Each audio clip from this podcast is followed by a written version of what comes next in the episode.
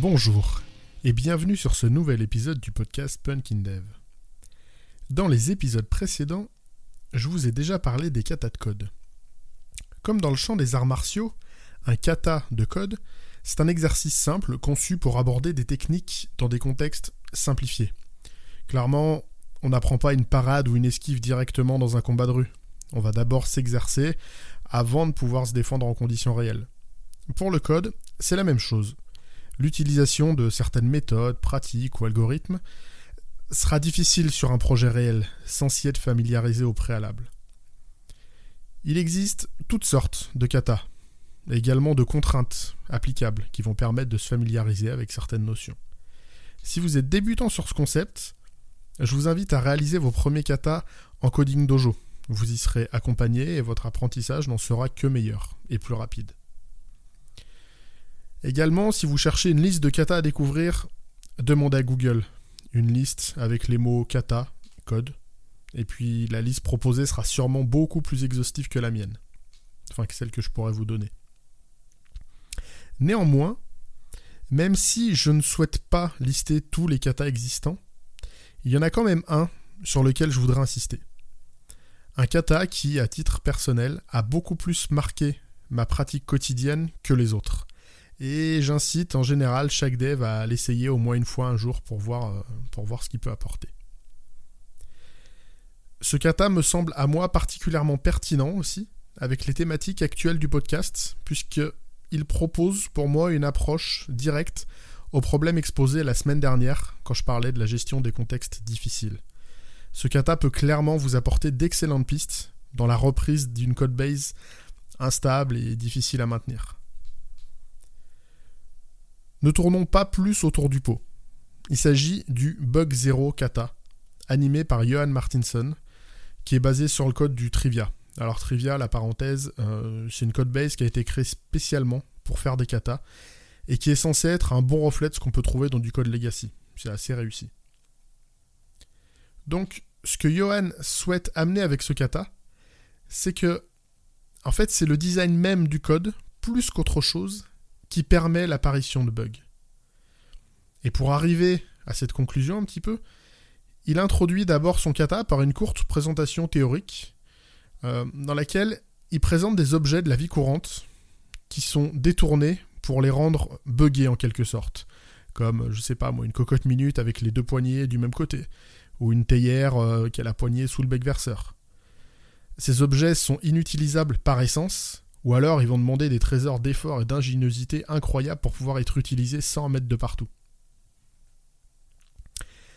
Pour gérer ces choses-là, dans le code, il énonce un ensemble de pratiques qui sont toutes vouées à l'introduction de bugs. Alors le but de l'épisode, c'est pas de vous faire un long listing de tout ça. Je vous invite vraiment à faire ce, ce kata si vous en avez l'occasion. Mais je vais quand même détailler deux pratiques, deux notions qui me semblent assez importantes et vous verrez les conclusions vers lesquelles j'essaie d'arriver. La première de ces notions est ce qu'on appelle l'obsession pour les primitives. En général, c'est en anglais primitive obsession. Prenons l'exemple simple d'une signature de méthode classique. Je ne sais pas, moi, dans une appli à créer utilisateur. Qu'est-ce qu'on a comme paramètres Il faudra à minima le nom, le prénom, le mail, le numéro de téléphone. On se retrouve donc avec quatre chaînes de caractères. Eh bien, avec une signature comme ça, rien ne va pouvoir empêcher un jour un dev euh, dans l'empressement, un jour de fatigue, d'inattention, d'inverser par une advertence, par exemple nom et prénom, dans l'appel de cette méthode. Et on se retrouve avec un bug. Alors, l'exemple vous paraît peut-être trop simpliste, et l'erreur peu probable, mais je suis quasiment certain que vous avez en tête un souvenir d'une méthode avec une ribambelle de paramètres, tous plus ou moins du même type, je sais pas, avec euh, trois strings, euh, quatre entiers, euh, des choses comme ça. La meilleure solution pour se prémunir de ce genre d'erreur est simplement de mieux typer, de vraiment typer proprement chacun des paramètres. Nous, on a un nom, un prénom, un mail, un numéro de téléphone. Eh bien, on va faire une classe nom, une classe prénom, une classe mail, une classe numéro de téléphone. Bien sûr, ça fait du code en plus à écrire. Mais avec cette approche, non seulement votre compilateur vous invertira instantanément de votre erreur si vous inversez des valeurs.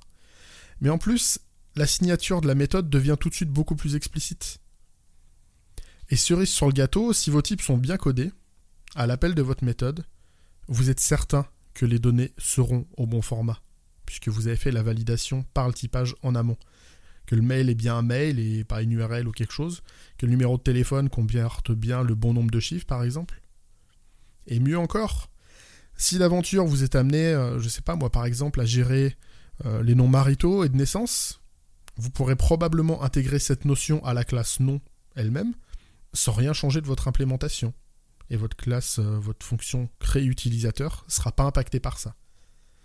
Alors que dans la phase normale, il aurait fallu rajouter eh ben, un nouveau champ et réimpacter toutes les signatures, tous les appels.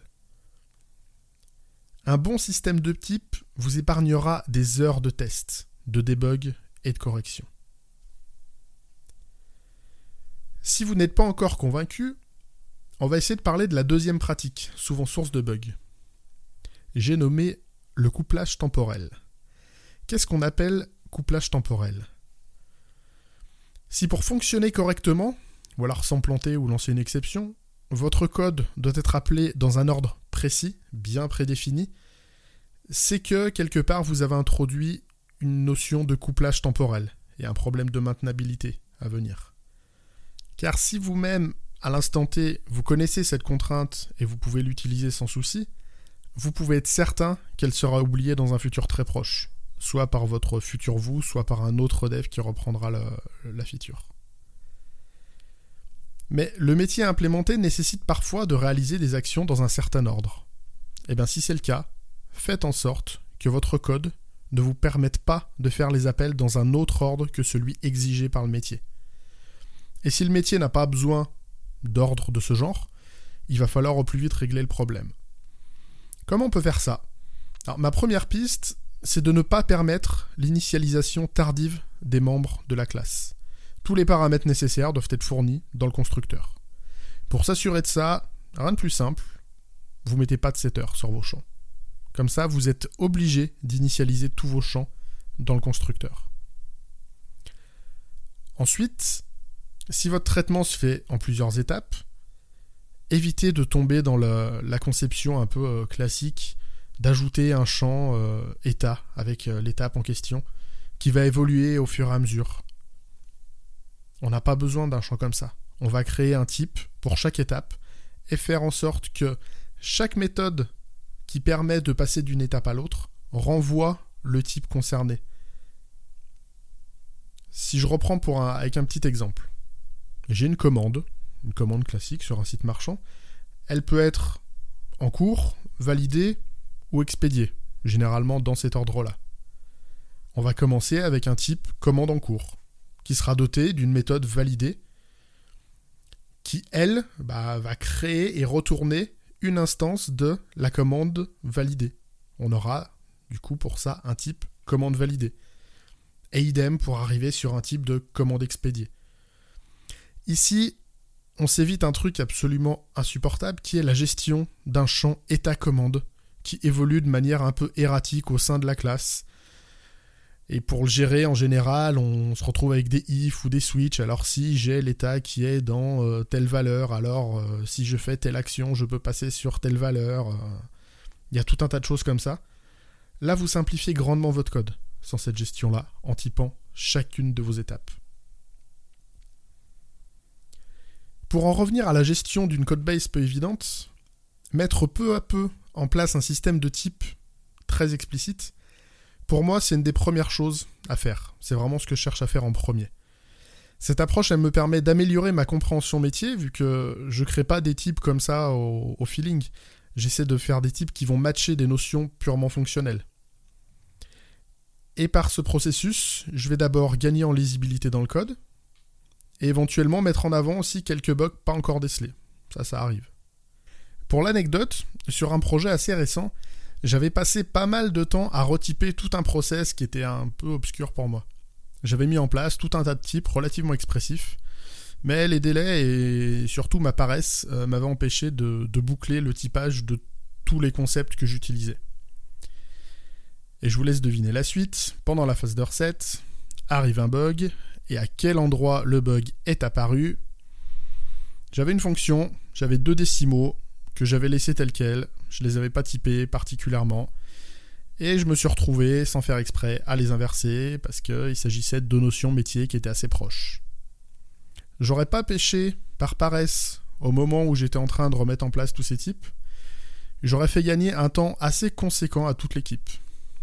La découverte du bug, la remontée et la communication, un petit peu d'échange sur le cadre de reproduction, transmission des données problématiques, reproduction locale, analyse de l'erreur, découverte du code en question, correction, relivraison, retest. Tout ça pour une tâche qui ne m'aurait coûté en vrai que quelques minutes si je l'avais faite dès le départ. Alors je l'avais fait sur plein de plein d'autres choses et là je me suis dit euh, non mais ici ça devrait passer. Faut pas se faire confiance. Le compilateur est beaucoup plus digne de confiance que nous. L'intérêt de typer fortement le plus gros de notre code, il réside là, dans la réduction de la boucle de feedback. Là où la recette est à l'échelle de quelques jours ou de quelques heures au mieux, où les tests unitaires automatisés sont plutôt à la seconde ou à la minute pour les plus gros, le système de type, lui, le feedback, il est instantané. Nos IDE, quel que soit le langage, ils sont devenus surpuissants avec les années. Et ça sera vraiment du gâchis de ne pas les exploiter dignement. En résumé, pour gérer du code daté, donnez-lui un système de type cohérent expressif d'un point de vue métier. Il sera non seulement plus lisible, mais aussi plus fiable et plus maintenable. Et pour se familiariser, s'introduire un petit peu toutes ces notions et tous ces outils, le bug Zero Kata a eu chez moi un impact particulièrement profond. C'est pour ça que je vous invite vraiment à aller voir. Il y a des captations sur YouTube qui doivent exister, sinon vous pouvez le faire. Essayez de demander à vos collègues si vous pouvez travailler à plusieurs dessus. J'espère vraiment que cet épisode vous aura plu. N'hésitez pas à venir échanger avec moi sur Twitter ou LinkedIn, c'est toujours intéressant de lire vos retours, d'autant plus si vous n'êtes pas d'accord avec moi.